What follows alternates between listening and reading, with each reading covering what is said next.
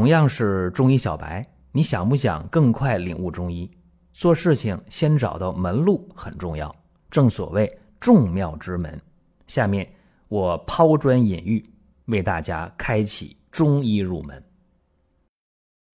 今天的节目呢，给大家讲远志这味中药。首先呢，声明一下，远志如果用活了啊，在内外妇儿各科啊都能有特别好的效果。就是今天要讲的这个远志内外妇儿的应用，后面要说。在正式开讲之前，呃，说两个问题。第一个啊，大家特别捧场，然后呢，听了音频了也有留言有评论。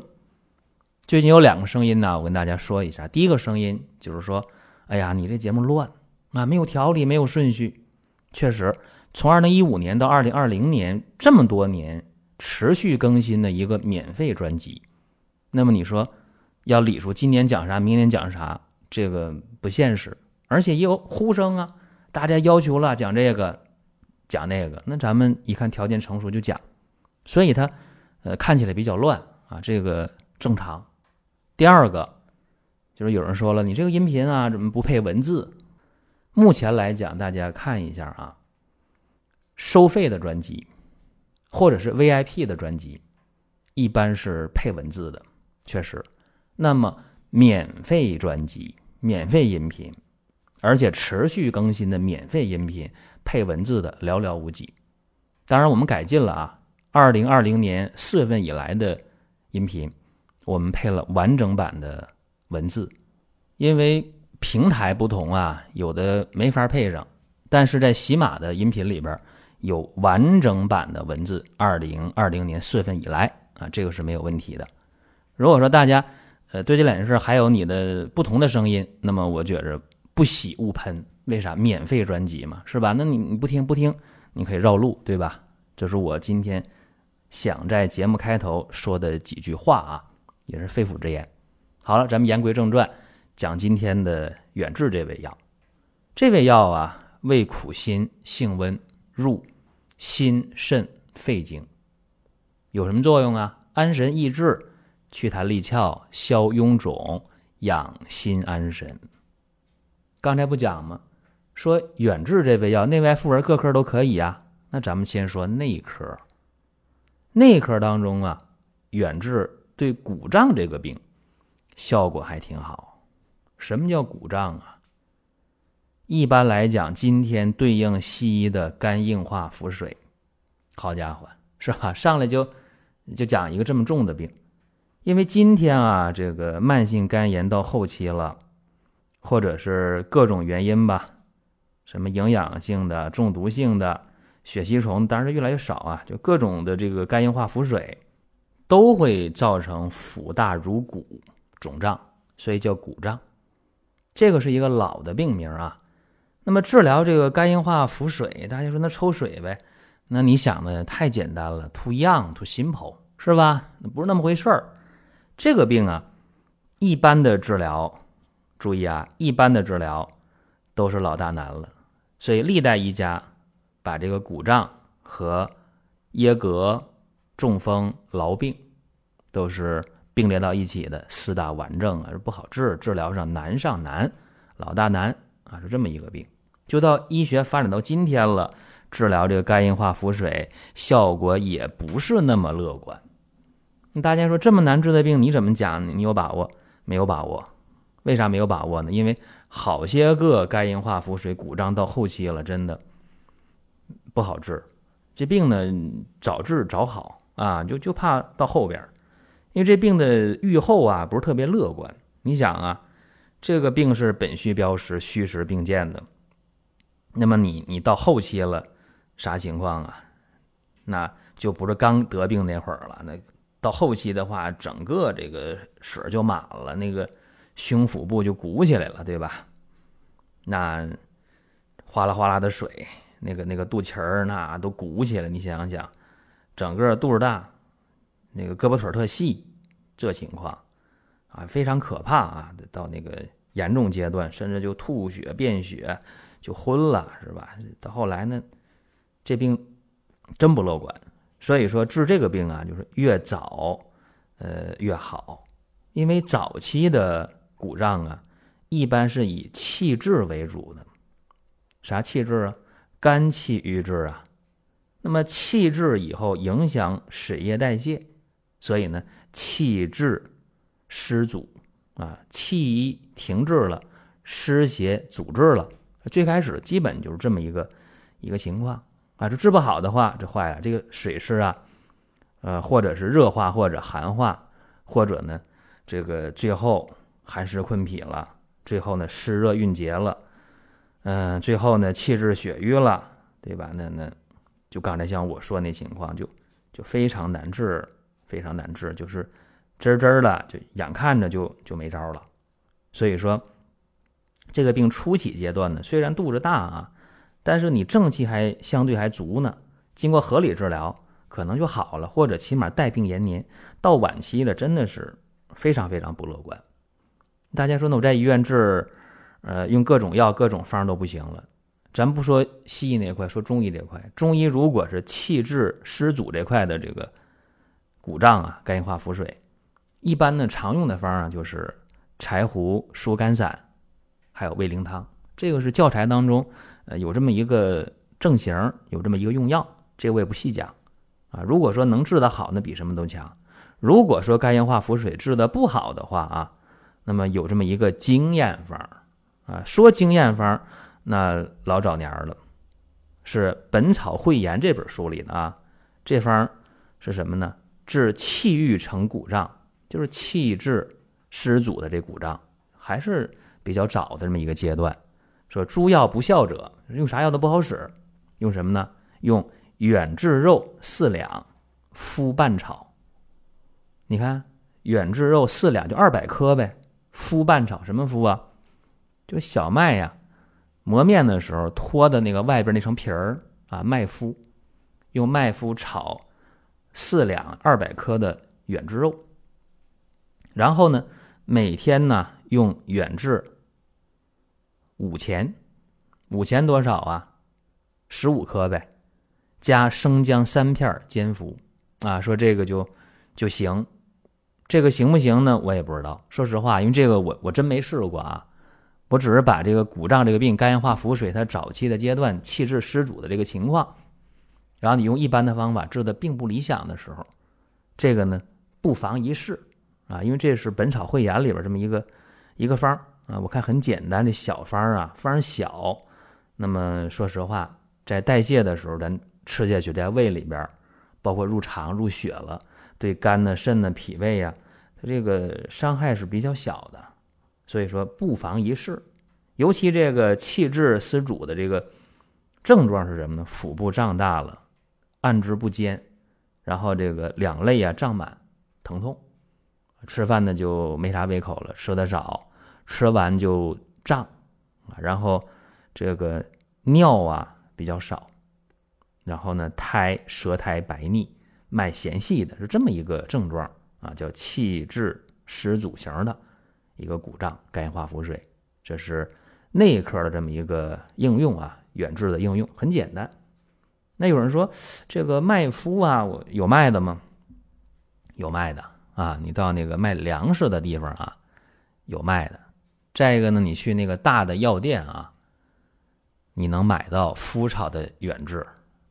你要是去那小药店，那买不到，因为没那么多的药。大药铺啊，可能会贵一点。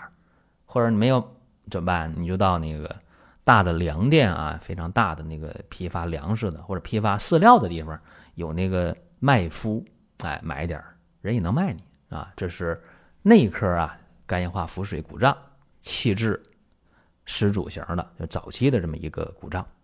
外科呢，外科是乳腺炎啊，早期的乳腺炎，这乳腺呢刚发炎疼啊，这时候。还没发烧呢，还没烧起来呢，是吧？还没没感染的很明显的时候，哎，乳腺发炎了，对吧？那哺乳期很正常，生点闲气啊，这乳腺炎就起来了，怎么办呢？生远志五百克，洗净了，给它放到这个盆里边，加一千五百毫升的水，就是一斤的生远志，三斤的水，然后。用小火哎，熬啊，熬五个小时左右，熬成糊，用双层纱布给它过滤。你把滤好的药汁儿放锅里，在火上继续给它浓缩，浓缩大概半小时三十分钟。你看那个药液特别黏、特别黏、特别黏的时候，好了，收火，晾一晾啊，等这药变凉，但是呢不能凉透了，温乎的时候，哎，你把这个黏黏的这药膏，哎，用纱布，哎，往上一抹，好了，这乳腺不是发乳房不是发炎了吗？好了，哎，给它外敷，外敷多长时间呢？等这个药啊，借助你的体温，基本干了的时候，哎，你也发现，嗯。这个急性乳腺炎不那么疼了，不那么红了，不那么肿了。这个一般呢用一两次啊，效果就出来了，这挺安全。它比那个抗生素啊这个安全的多的多了。就是哺乳期的急性乳腺炎最大的目的是什么？两个，一个是产妇不遭罪，第二个就是这个小朋友能够正常哺乳啊，得得有母乳吃啊，对不对？你要是用着那抗生素。啊，一般来讲，这哺乳期就提前结束了。当然，如果你用上一两回它不好使，那边烧又发起来了，那你找中医喝药啊，啊，你还是找西医打吊瓶啊，这个自己拿主意啊。另外，这个急性乳腺炎在公众号里边这个方法咱们给过五七八个起码吧，大家到公众号里号内搜索去搜一下啊，搜这乳腺炎。还有呢，就是妇科啊。刚才说的是外科的乳腺炎，内科的肝硬化腹水。再说一个妇科，妇科不孕症，这也是《本草汇言》这本书里写的啊。非常简单，就是妇人无病而不生育者有没有？有，今天也不少。我有个同学就是啊，两口子结婚十十一年，谁也没毛病，查了八百回了，都是搞医的，是吧？两个人很清楚都没病，但是啊，两个人就就怀不上。很怪啊，然后我们就笑谈啊，说你就是孩子和你的缘分没到啊。果不其然啊，结婚十一年完事，第十二年头，哎，突然就怀了，那就生了。像这种妇人无病而不孕的，今天这个时代也不少。在《本草汇言》这本书里边就给出主意了啊，说怎么办呢？哎，咱就泡酒喝吧，就是这个。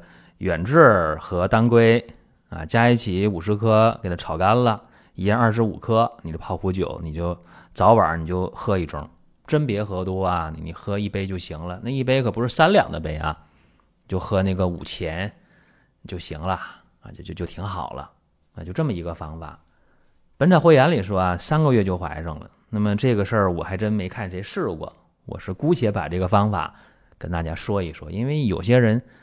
求子无门啊，确实那真的那盼那孩子盼的望眼欲穿，望穿秋水。所以这方法呢，你你可以用啊，你自己琢磨啊，你觉得行你就用啊。这是妇科的这么一个应用。儿科呢，儿科也得说一下，儿科呀，小儿夜啼，用远志、钩藤、蝉蜕各五克，茯神、珍珠母各五克，水煎服。啊，每天就喝这么多就行。如果说喝的时候小孩不喝，你可以稍稍的加点冰糖，或者这药呢凉一凉，加那么一点蜂蜜调调味儿啊，小孩就喝了。